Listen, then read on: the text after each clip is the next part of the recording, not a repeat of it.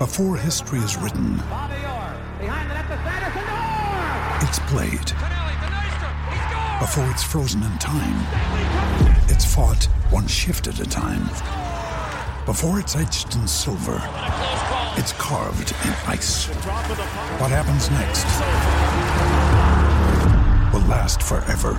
The Stanley Cup Final on ABC and ESPN Plus begins Saturday. For logbook servicing you can rely on, you need to make the right choice. You need trained professionals who are fully qualified to service your car according to manufacturer's specifications. For real peace of mind and a nationwide warranty, book in or book online at repcoservice.com. Life's so full on. I've been working on this deck for ages. These steaks don't cook themselves, you know. Life's good with a Trex deck. Composite decking made from 95% recycled materials that won't rot, stain, or fade. Trex, the world's number one decking brand.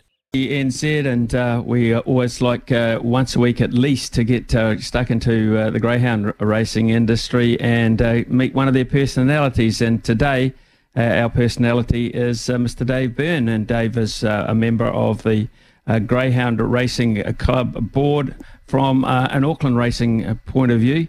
Uh, Dave, good morning to you. Good morning, Ian. Did you uh, partake in the awards night the other night? Did you travel? No, no, no, no. I'm a bit, a bit old to do that now, but uh, we're definitely interested in what went on, and good to see so many young people do so well. Well, that is the the guts of it, isn't it? Uh, the the youth of the industry. Um, uh, you've been a stalwart of it, but uh, uh, there's no future without youth. Uh, e- exactly, and I'm sort of in the mid seventies now, so I was born born into the racing, rugby, and beer um, fraternity, and uh, enjoyed thoroughbred racing first, and, uh, and dabbled in that for a little while, and then got into the greyhounds uh, when I um, many years later, when the thoroughbreds just became too expensive for me. Okay, so uh, that was one of the reasons you, you crossed over. Did you find the transition easy? Oh, it actually happened by um, by chance. I uh, was have a had a dog, and we were walking in a in a park early one morning. I worked in the transport industry, so I was there just on daylight. And we were walking in the park, and a guy was walking along. He had three greyhounds on a lead, and a, a fourth one was uh, off lead, uh, challenging, having a game with him. So every time he approached to catch it with the other three, she would dance around and head off. And uh, so I said to him, look, my old guy here is as friendly as hell. I'll let him go and let's see if we can catch him. So I caught the little girl for him and brought it back to him. And he said, oh, she'll win tonight. And uh, uh, gave me a name of Lovelock. So uh, certainly I went to the TAB that afternoon, backed the dog, and he gave me a description of how the race would run. And it went right to plan, and I was hooked. My God, that is one hell of a story. Uh, and and you, Yeah. you got a divvy. You got a divvy. Yeah, I got a divvy. Yes, yes. He said to me, "This thing will lay back three or four on the rails. It's drawn box three, but don't worry, it's a 548 metre race. Coming into the home straight, the, the, the leaders will peel off, and she'll come through." And look, it just happened like there was a jockey on board. So I thought, "Oh, this is magic." So uh, I followed up and went off to Manukau and watched a few meetings, and uh, and sort of got involved from there. Brilliant story. Absolutely love it, uh, Dave. Uh, and it got you deeply hooked because, of course, not only do you, you like the industry, you administer the industry and have done for quite some time. Um, listen, what are the biggest challenges from your point of view for greyhound racing? our challenge is really getting our story out. Um, there is so much misinformation about the sport uh, that um, it's it, there's an agenda with people, and yes, they may be offended, but it doesn't mean that they're right. And uh, we try and right those wrongs by. Um, especially at our club, uh, we have an open day uh, that we- we run, which really, for all the people who have retired greyhounds or people who are interested in having a greyhound, and basically we bring them along and show them what their day job was and uh, you know we go through the the kenneling and the vet checks um, we walk them around show them the starting boxes explain the track and how the dogs gallop and how we have to have a track that will provide um, absorption when the paw goes in and traction when it comes out and you know all the ins and outs from there and just uh, and uh, you know, and just so they go away with a little bit of knowledge there. And we have obviously a vet to, to talk to them. We have trainers that come along and talk to them, and people enjoy it. It's about 90 minutes, and it's a it's a great day out. Okay, so when is that, uh, Dave? How do we get involved? we get involved. We normally, um, Waikato, Jenny Bartlett down in the Waikato started it. At, at Auckland, we normally hold ours around once a year, around about March, uh, although uh, we've been asked if we could do it more than that, and we're more than certain happy to do that. So, uh, yeah, it's, uh, you know, it's just, it's just a way bringing, you know, bringing the two sides, the retirement side and the racing side together. The, the other uh, thing that you put on as well is the Great Global Greyhound Walk. Tell us a wee bit about that. Well, the Great Greyhound Global Walk started in the UK. Um, our involvement in it as a club is just really to promote it. Uh, GAP New Zealand run it here. Um, the walk in Auckland is at Cornwall Park on Sunday at uh, 10 a.m.